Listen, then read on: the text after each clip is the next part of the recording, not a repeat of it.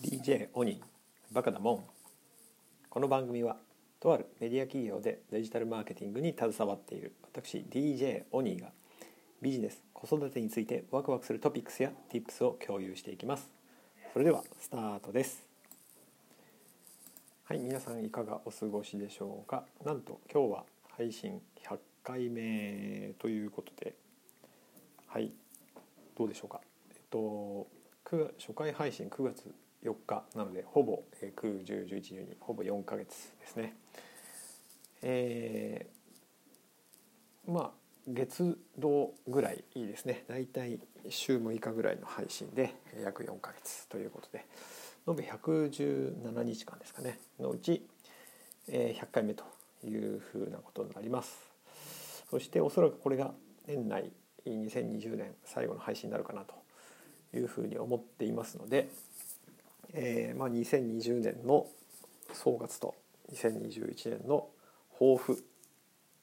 にみたいなことを言おうかなと思ったんですけど、えー、まあそんな感じでもないかなというふうに思っていて、えー、今日はですねちょっと違うトピックスというかですね、えー、いろいろ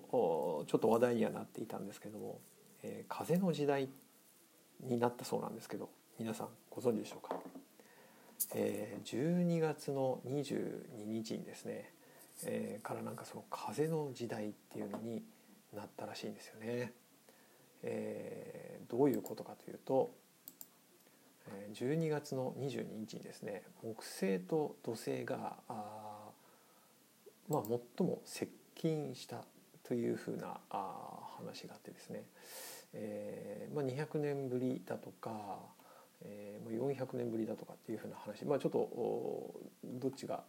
正しいのか。大体まあ200年ぶりぐらいなんじゃないかな。最接近というふうなあ話があってですね、えー、しかもその接近して、えー、行ったところがちょうどなんか水亀座と重なるところで最接近するというふうなことで、えー、風の時代っていうふうに言われているそうです。でその風の時代っていうのは何なのかっていうとそれまではですね土の時代とか地の時代っていうふうに言われているそうです。それがなんと200年240年ぐらい続いていたと言われています。そしてここからまた200年200、まあ、数十年ですかねにわたって今度は風の時代になるというふうに言われているそうです。えーとまあ先生術とかですねスピリチュアルみたいな話なのかなというふうに思うんですけれども、まあ、そういう意味ではあじゃあ私がそのスピリチュアルなものに傾倒しているのかというと別にそんなことはなくてですねまあただあ普段のね星座だとか、えー、まあ血液型みたいなのも同じかなというふうに思ってるんですけれどもまあ、ただ星とか月の動きとかっていうのは、えー、少なからず、まあ、人の生活に影響を及ぼしていたりとかするのかなというふうなことは思っています。というのも、えー、基本的には人間の生活も、えー、日の昇りと日日の沈みだとかですね、えー、1ヶ月単位で見ると月がですね、まあ、満月からあ新月新月から満月っていうふうなあところでの周期で1年間とかですねあの月の営みというのがなされているのでそういう意味ではあのまあやはりその宇宙の中にある星に生きている生き物としては、えー、なんていうのかな宇宙にある星の動きなんかには全く影響されてないということはないんじゃないかなというふうには思っています。であとはですねこのあのじゃあ風とか地土とかですね、えー、火水っていうですね実は4つの、えー、時代4つの星座っていうふうに分かれているらしいんですけれどもそれの元は何かというと、えー、ギリシャ時代のですね哲学というかまあ科学ですかね4元素と言われているものになるそうです。そのギリシャの哲学って言ってももう実質的なあ、まあ、科学なんですよね。はい、でそれはまあ紐解くとですね、えー、それこそ、えー、プラトンだとか、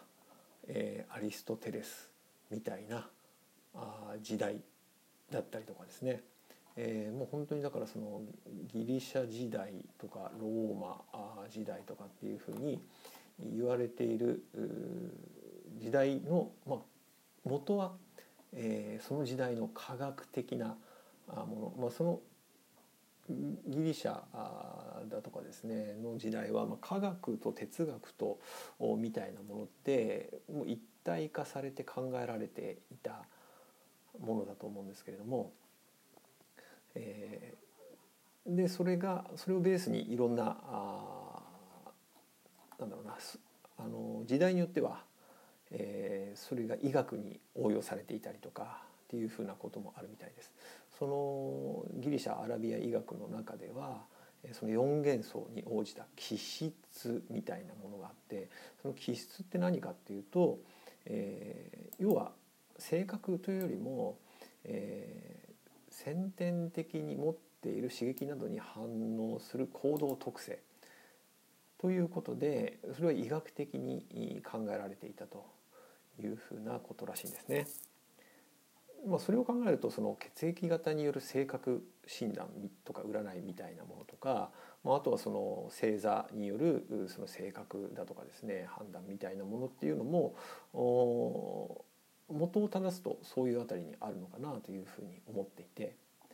じゃあその時代のその科学、まあ、錬金術みたいなのもあったりしたと思うんですけどもそれらが全て眉唾かと言われると、えー、おそらくそんなことはなくって、えー、まあ今の時代のかあ結局その錬金術って今の化学にもつながる要素だったりしますしあのそうですねそういう意味で決して全てが否定されるものではないというふうに思っています。で、えー、その要はそこから派生してですね十二星座みたいなものが考え方があってですねそのえー、火の星座地の星座風の星座水の星座ということで、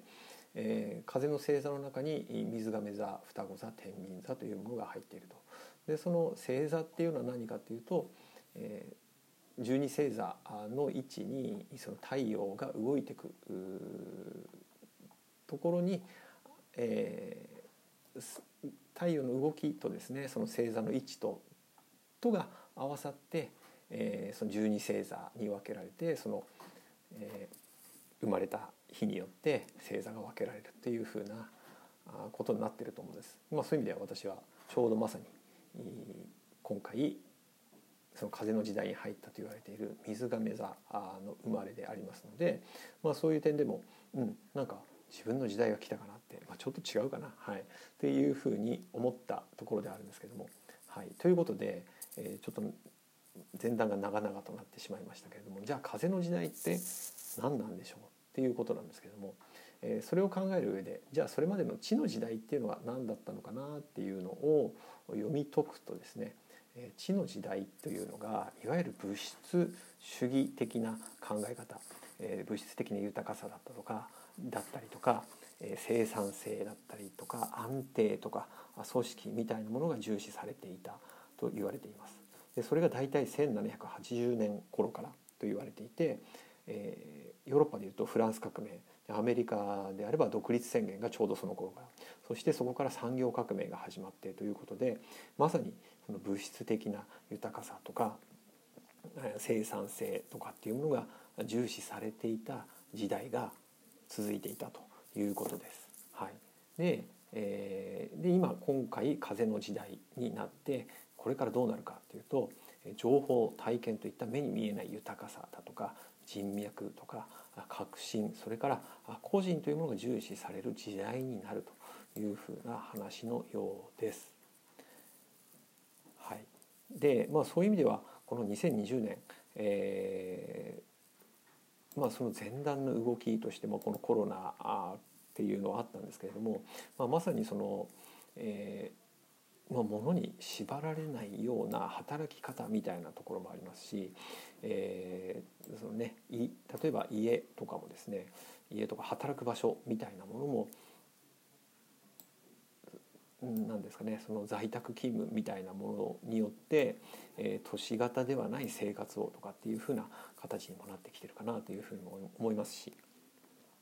えーまあ、物質的な豊かさっていうのが日本でいうとバブルの時代みたいなところを経てですね、えー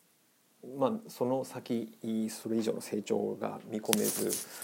実際そういうのもなく、えー、で、まあ、心の豊かさみたいなものが少し求められるようなあもともと風潮にはあったかなというふうに思います。それがより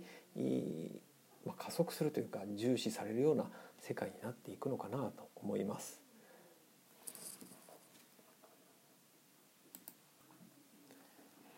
はい、いかがでしたでしょうか？えー、風の時代ということでそして、えー、風の時代の、まあ、最初おおそらくこれから20年近くがですね、えー、水亀座の時代になるんだと思います、まあ、多少のもしかしたらその、えー、揺れみたいなものがあるのかもしれないですけれども、えー、基本的にはそういう時代に入るということで、えー、なんていうのかな、まあ、そこにこう依存するということではないんですけども少しそういうのを意識して、えー、日々過ごしてみるといいのかなというふうに思います。えー、ということで風の時代に入る最初の年実質的な最初の年2021年ですね、えー、皆さんどういうふうにお過ごしになられるでしょうか。はい私も楽しみに過ごしていきたいと思います。最後までお聴きいただきありがとうございました。今年も来年もワクワクする一年をお過ごしください。DJ お兄でした。See ya!